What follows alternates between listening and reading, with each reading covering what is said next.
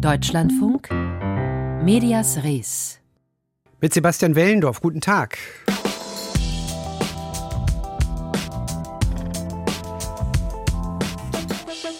Die tief gestellte Stimme und die extra hohen Absätze, die helfen meistens doch nicht. Spätestens, wenn der Kassierer ins angstschweißtriefende Milchgesicht blickt, ist klar, nee, der Schnaps bleibt mal doch lieber im Laden. Jugendschutz sei Dank. Im Netz, da fehlt so ein Jugendschutz bislang. Hier sind Kinder und Jugendliche Gewalt und Pornos absolut ungeschützt ausgeliefert. Was wäre, wenn es, wie im Laden, so eine erfahrene und zuverlässige Milchgesichtskontrolle auch hier gäbe? Und die gibt es. KI ist der Name dieses Kassierers. Wir nehmen dessen Qualität als Jugendschützer gleich mal unter die Lupe. Aber wir beginnen mit, Verzeihung, der muss sein, mit Bum Bum Becker. Und an dieser Betitelung Bum Bum Becker lässt sich Boris Beckers auch mediale Ikonisierung ganz gut ablesen. Seit gut 40 Jahren haben nicht nur Sportjournalistinnen und Journalisten, sondern insbesondere Illustrierte und Promi-Berichterstatter ein sehr hohes Interesse an ihm gehabt.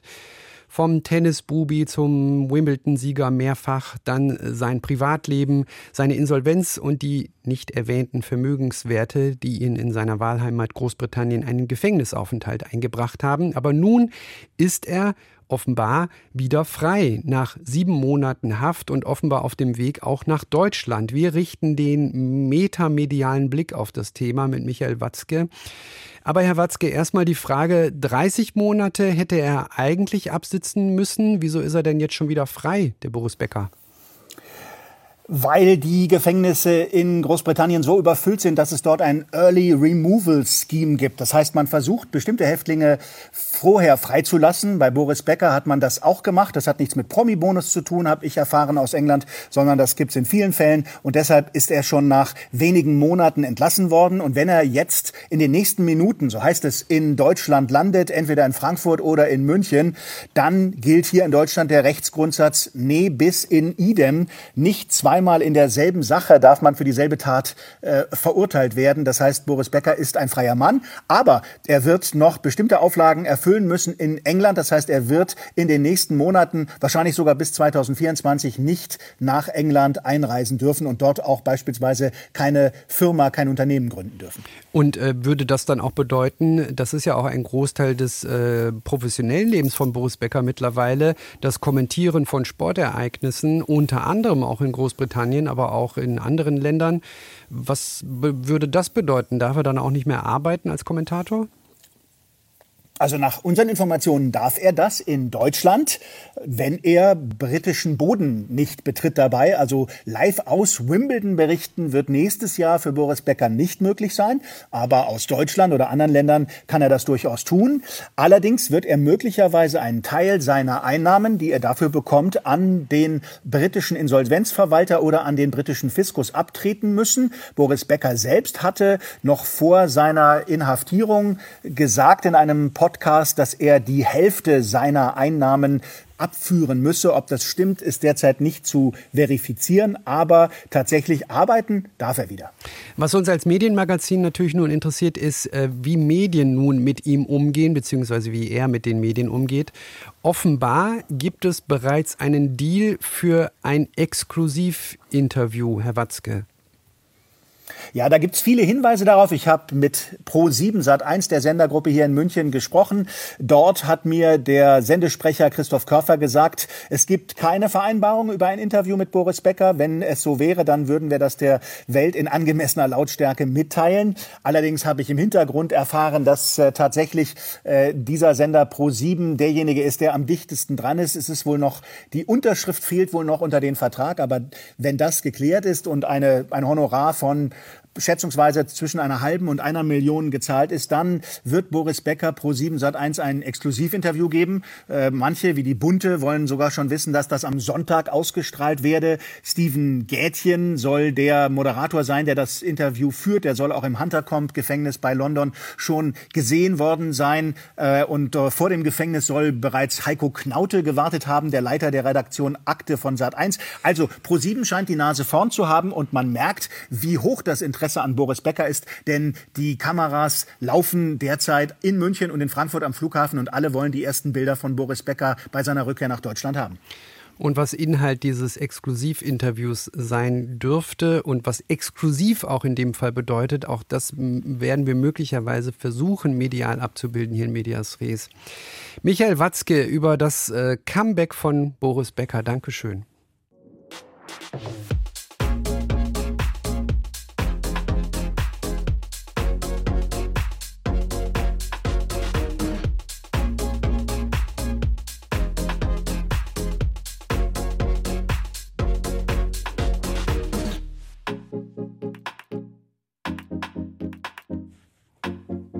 Blicken auf die Ukraine hier in Medias Res. Rang 106 von 180 belegt die Ukraine derzeit auf der Pressefreiheitsliste der Nichtregierungsorganisation Reporter ohne Grenzen. Was weit hinten ist und was nicht ausreicht, um in Sachen Pressefreiheit EU-Standards gerecht zu werden. Nicht zuletzt deswegen hat das ukrainische Parlament nun ein neues Mediengesetz verabschiedet. Die ersten Anstöße hatte Präsident Zelensky schon vor dem russischen Angriffskrieg eingeleitet. Aber insbesondere viele Medienschaffende sind mit diesem Gesetz nicht zufrieden. Im Gegenteil. Florian Kellermann berichtet. Das Gesetz soll der Ukraine den Weg in die EU ebnen. Die EU-Kommission hatte eine Reform der Medienlandschaft gefordert, denn diese wird von sogenannten Oligarchen dominiert. Reiche Geschäftsleute versuchen vor allem über Fernsehsender die Politik mitzugestalten in ihrem Sinn. Die Abgeordnete Jewhenia Kravtschuk von der Regierungspartei Sluha Narodu, Diener des Volkes, erklärte im Fernsehsender Odin plus Odin, das ist einer von sieben Schritten, die wir tun müssen, um offizielle Beitrittsgespräche mit der EU zu beginnen. Die EU hat uns aufgetragen, den Einfluss von Privatpersonen auf die Medien zu verringern. Außerdem soll es nun eine starke, unabhängige Aufsichtsbehörde geben. Das ist der Nationale Rundfunkrat. Diesen Rat gab es schon bisher, aber er bekommt nun neue Vollmachten. So kann er künftig selbstständig Geldstrafen aussprechen, falls ein Massenmedium seiner Ansicht nach gegen Gesetze verstößt. Oppositionspolitikerinnen und Politiker sehen darin eine Gefahr, denn die Mitglieder des Rundfunkrats werden zur Hälfte vom Präsidenten und zur Hälfte vom Parlament bestimmt. Und dort wiederum stellt die Partei Diener des Volkes von Präsident Volodymyr Zelensky die größte Fraktion. Die Gefahr, der Rundfunkrat könnte parteiische Entscheidungen treffen.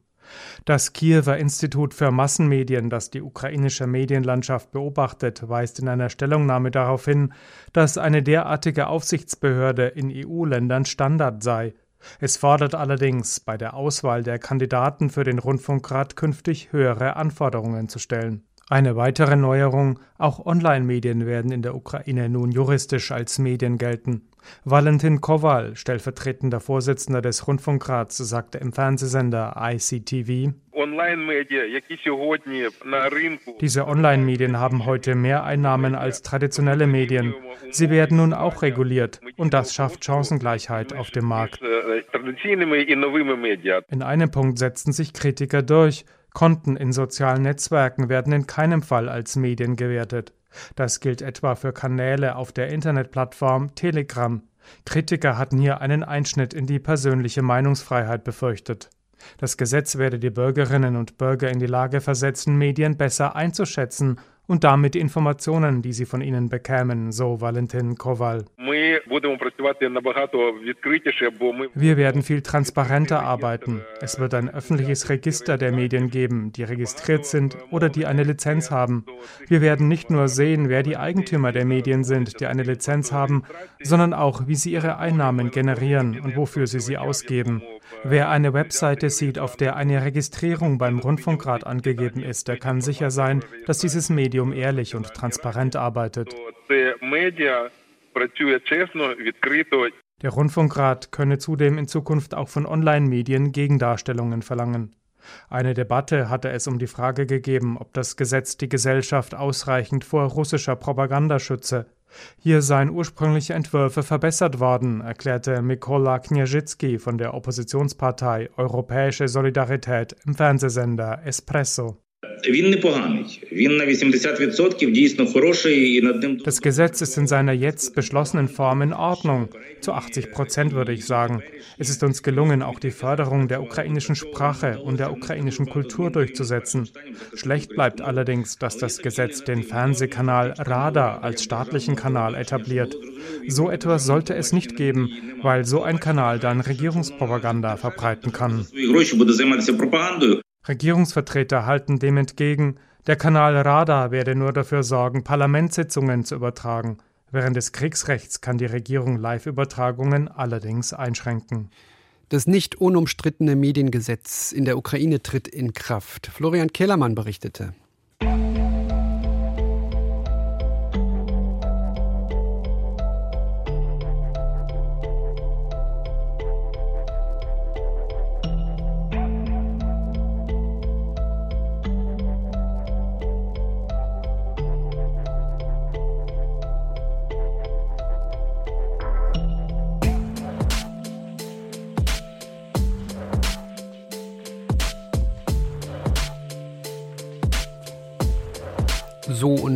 Sprechen wir über Musik hier im Medienmagazin, die weder gut noch böse sein kann, die weder politisch noch kritisch ist, noch beleidigend oder sonst was, aber die Zusammenhänge, in denen Musik erklingen kann, die können sehr wohl mit viel politischer Botschaft aufgeladen sein und so bekommt die Musik selbst auch eine Botschaft. Es geht um diese Melodie.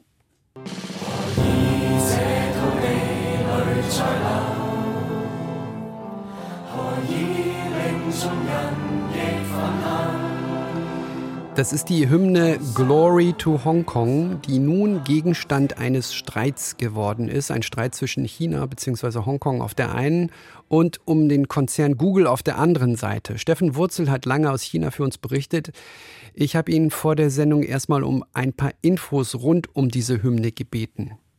Also das ist ein Lied, das 2019 erstmals veröffentlicht wurde, erstmals aufgetaucht ist, kann man wirklich sagen, zum Höhepunkt der Demokratieproteste in Hongkong, in dieser chinesischen Sonderverwaltungsregion, wo es ja 2019 monatelang Veranstaltungen, Proteste, Demos, Kundgebungen gab. Zum einen gegen ein konkretes Gesetz, was die Regierung in Hongkong auf den Weg bringen wollte, äh, um sozusagen politisch noch näher an äh, Festland China ranzurücken. Und dann ging es aber ganz schnell ums Eingemachte, also um Freiheit, Grundrechte wie Meinungs-, Presse-, Versammlungsfreiheit. Naja, und dann hat eben ein anonymer Autor oder eine anonyme Autorin oder ein Autorenteam diese Hymne auf den Markt gebracht. Und äh, ja, wie so viral kann man sagen, hat sich das dann verbreitet. Die Menschen haben das gesungen. Ich habe das auch oft erlebt bei Kundgebungen. Und dann ist 2000 20 was Interessantes passiert. Die ähm, Staats- und Parteiführung in Peking hat dieses nationale Sicherheitsgesetz verabschiedet und zack, man kann sagen, von einem Tag auf den anderen war diese Hymne wirklich verboten und ist es immer noch in Hongkong. Nur kurz für den äh, Hintergrund. Ich habe eben schon moderiert, dass Musik an sich ja nichts Anstößiges ist, sondern erst, wenn sie im Kontext interpretiert wird durch irgendwelche zum Beispiel Protestbewegungen. Was ist das, woran sich die Regierung hier stößt? Ist es der Text oder die Musik im Kontext dieser ganzen Protestbewegung? Also es ist tatsächlich der Kontext. Im Text geht es ja um Freiheit für Hongkong, um den Kampf für diese Freiheit, auf das man nicht mehr versklavt bestraft werden wolle. Es geht um Menschenrechte, angelehnt so ein bisschen an so eine altmodische europäische Hymne aus dem 19. Jahrhundert. Aber es geht nicht explizit gegen China, jedenfalls nicht ausdrücklich. Aber das spielt in diesem Kontext keine Rolle, weil aus Sicht der Staats- und Parteiführung ist diese Hymne eben ein Symbol der Protestbewegung und damit tabu. So, was hat Google jetzt konkret mit diesem aktuellen Streit zu tun? Ja, das ist interessant. Es gab in den vergangenen Monaten mindestens zwei Fälle, bei denen bei internationalen Sportgroßveranstaltungen diese Hymne öffentlich und laut vor versammeltem Publikum gespielt wurde, versehentlich. Einmal bei einem Rugby-Turnier in Südkorea und einmal bei einem Gewichtheben-Event in den Vereinigten Arabischen Emiraten. So, und die Hymne wurde zum Beispiel da in Dubai gespielt bei der Siegerehrung für eine Gewichtheberin aus Hongkong. Die trat dann da aufs Podium. Diese Hymne wurde gespielt. Versehentlich. Versehentlich, ja, so sagen die Organisatoren. Und es war dieser Sportlerin irre ja, unangenehm. Sie hat so ein, mit den Händen so einen Tee gemacht für Timeout, so lass das bitte bleiben nach dem Motto, mhm. um nicht selber damit äh, sozusagen reingezogen äh, zu werden. Aber das wurde übertragen, ist natürlich der Hit im, im Hongkonger Internet und ähm, ja, das äh, Kind ist sozusagen aus Sicht der Hongkonger Behörden damit in den Brunnen gefallen. Weil da jemand falsch äh, gegoogelt Davon hat. kann man ausgehen, so der Klassiker. Ne? Also die Organisatoren schauen, welche Hymne ist denn das, dann geben sie ein Hongkong National Anthem und ja. dann taucht diese Hymne auf, obwohl das natürlich eigentlich nicht korrekt ist oder überhaupt nicht korrekt ist. Die Hymne, die bei Hongkonger Sportveranstaltungen gespielt wird oder für Hongkonger SportlerInnen, ist die kommunistische Nationalhymne der Volksrepublik China. So, nun hat die chinesische Regierung Google aufgefordert, die Suche entsprechend zu filtern, beziehungsweise den Algorithmus entsprechend zu verändern, dass das nicht mehr vorkommt. Wie reagiert Google auf diesen chinesischen Druck? Die haben sich tatsächlich heute geäußert, und zwar gegenüber der Nachrichtenagentur AFP. Google betont, wir machen ein Ranking bei der Google-Suche, aber nicht händisch. Das ist ein Algorithmus, der jeden Tag Milliarden Suchanfragen mehr oder weniger gleich behandelt und man stelle automatisch relevante, qualitativ hochwertige und nützliche Informationen nach vorne. Und entscheidend ist auch, Google hat gesagt, wir werden daran nichts ändern. Wir sind gerne bereit zu erklären, wie das funktioniert gegenüber den Hongkonger Behörden, aber wir werden daran nichts ändern. Vielleicht noch als Zusatz, Steffen, welche Rolle spielt Google als Zugang ins Netz in Hongkonger, ähm, im Hongkonger Alltag im Gegensatz zu China? Ähm, jenseits der Sonderverwaltungszone, da ist Google ja tatsächlich gesperrt bzw. eingeschränkt. Genau, und das ist bemerkenswert, dass es tatsächlich so ist, dass wenn man über den Grenzstrich von Festland China nach Hongkong rübergeht, dann weht dort zwar auch die chinesische Flagge, aber das Internet ist eben immer noch nach wie vor weitgehend frei. Also chinesische Apps, chinesische Online-Angebote, die spielen in Hongkong keine große Rolle. Die Leute verwenden eben Dienste wie im Rest der Welt, wie bei uns auch, WhatsApp, Google, YouTube, Facebook, Instagram, vollständig anders eben als in Festland China. Man kann sogar so weit gehen, dass man sagt, Google ist eigentlich gar nicht groß abhängig vom großen Festland China. Die sind deswegen auch nicht erpressbar. Deswegen kann man davon ausgehen, dass die da jetzt nicht umkippen, wie es vielleicht andere Unternehmen wie zum Beispiel Apple in der Vergangenheit gemacht haben, wenn der Anruf aus Peking kommt. Eine Protesthymne als Streitgegenstand zwischen Hongkong und Google. Mit Steffen Wurzel habe ich darüber gesprochen. Dankeschön.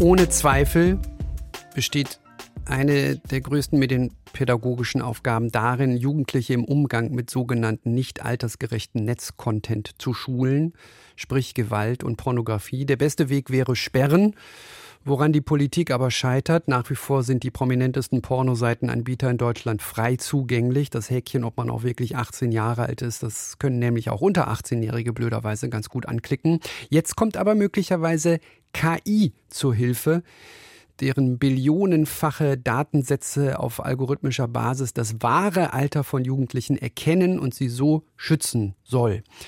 Funktioniert das? Lena Fuhrmann hat für uns recherchiert. Wer unter 18 ist, muss draußen bleiben, heißt es in der analogen Welt vor der Clubtür. Im Netz sollen solche Kontrollen in Zukunft verstärkt von künstlicher Intelligenz übernommen werden.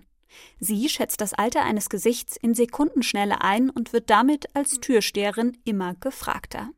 Instagram etwa experimentiert schon mit dieser sogenannten Age Estimation. Auf eBay wird eine solche Technologie des britischen Unternehmens Verify My bereits eingesetzt.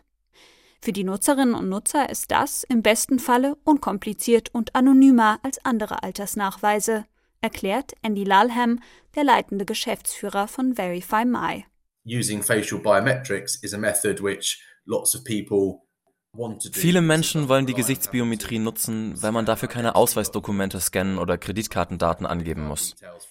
Jeder hat ein Gesicht. Und solange man Zugang zu einer Kamera auf dem eigenen Telefon oder Computer hat, ist sie sehr einfach zu nutzen. Bevor sie zum Einsatz kam, wurde die künstliche Intelligenz hinter Verify My trainiert an über 300.000 Bildern von Menschen, deren Alter bereits bekannt ist. So lernte die KI Muster auszumachen, mit denen sie auch das Alter neuer Gesichter abschätzen kann.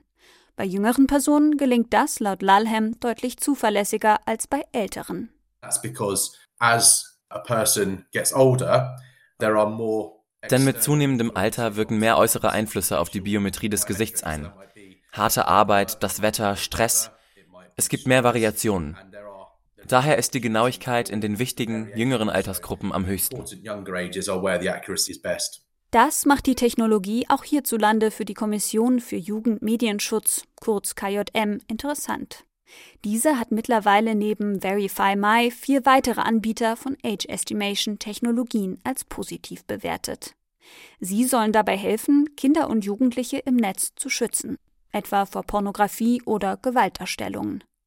Solche Inhalte dürfen laut Jugendmedienschutzstaatsvertrag nur in geschlossenen Benutzergruppen veröffentlicht werden, also mit einer vorgeschalteten Alterskontrolle. Die positiv bewerteten Systeme erfüllen die dafür nötigen gesetzlichen Anforderungen. So Marc-Jan Eumann, der Vorsitzende der KJM.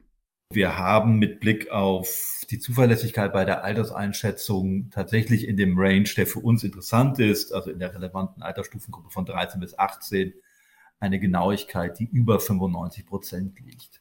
Das klingt vielversprechend, muss sich jedoch auf Dauer noch bewähren. Lutz Brechelt, Informatikprofessor an der Freien Universität Berlin, weist auf verschiedene Störfaktoren hin. So ist die Erfolgsquote der Altersschätzungen beispielsweise davon abhängig, an welchen Bildern die KI trainiert wurde.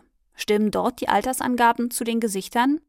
Und selbst wenn das eingespeiste Material korrekt ist, wollen die Nutzerinnen und Nutzer überhaupt beschützt werden? Etwa bei Pornoportalen würden viele Jugendliche versuchen, die KI auszutricksen, indem sie ihrem Gesicht ältere Merkmale wie Falten hinzufügen. Auf solche manipulierten Bilder sei eine KI, die mit normalen Gesichtern rechnet, nicht ausreichend vorbereitet, sagt Brechelt. Also diese Grundsatzfrage ist, ist das so ein einvernehmliches System, was alle schick finden, oder ist das ein Gegeneinander? Und bei Gegeneinander muss ich immer den Einfallsreichtum der anderen Seite fürchten der spuckt mir in die Suppe und macht das System eben sehr viel schlechter, als ich vorher behauptet habe. Aktuell reagiert die Kommission für Jugendmedienschutz bereits mit einem Alterspuffer auf mögliche Ungenauigkeiten der KI. Schon wer auf unter 23 geschätzt wird, muss sein Alter mit anderen Verfahren verifizieren, beispielsweise über den Ausweis. Auch bei Fragen des Datenschutzes zeigt man sich vorerst gelassen. Die Anbieter der Age Estimation hätten jeweils versichert, keine Gesichter zu speichern und davon Identitäten abzuleiten, so Eumann. Sollten das Anbieter entgegen ihrer Zusage bei uns anders handhaben, haben wir alle Möglichkeiten als KJM zu sagen, wir schauen uns das gerne nochmal an und können auch selbstverständlich, was wir einmal so sagen, positiv bewertet haben, können wir auch wieder die, diese Bewertung entziehen. Dazu gäbe es aktuell keinen Anlass. Also steht der Age Estimation vorerst nichts im Wege. Wie gut sich die KI tatsächlich als digitale Türsteherin macht, darf sie also nun beweisen. Lena Fuhrmann über KI als Altersverifikation für die Antifaltencreme-Industrie auch interessant oder bedrohlich, je nachdem, wer in den KI-Spiegel blickt. Medias Res. Die Schlagzeile von morgen. Mein Name ist Jan Siegel und ich bin der stellvertretende Leiter unseres Teams Cottbus Sprengneisse bei der Lausitzer Rundschau. Bei uns geht es morgen um das allseits beliebte Thema Grundsteuerreform. Die aktuell laufende Neubewertung von Grundstücken schlägt natürlich auch bei uns in der Lausitz hohe Wellen und äh, sie verunsichert Grundstückseigentümer, denen gerade jetzt die neuen Steuerbescheide ins Haus flattern. Wir haben einen Grundstücksbesitzer aufgetan, der sich gegen den neuen Steuerbescheid jetzt rechtlich wehrt. Und wir sagen auch, was andere Betroffene jetzt am besten tun können. Der Austausch mit dem eigenen Publikum wird für Journalistinnen und Journalisten immer wichtiger. Aber als unsere Hörerin Ulrike Dozer dem Deutschlandfunk eine Hörermail schrieb, bekam sie wochenlang keine Antwort. Woran liegt sowas? Wie kann die Kontaktpflege zwischen Medien und Publikum gelingen? Dazu nach Redaktionsschluss der Medienpodcast morgen bzw. jederzeit im Netz. Sebastian Wehlendorf ist mein Name. Machen Sie es gut.